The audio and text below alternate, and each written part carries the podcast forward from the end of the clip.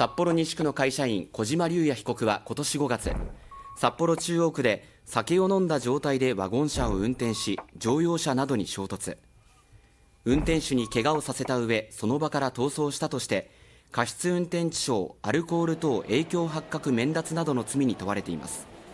今日札幌地裁で開かれた初公判で小島被告は起訴内容を認めました。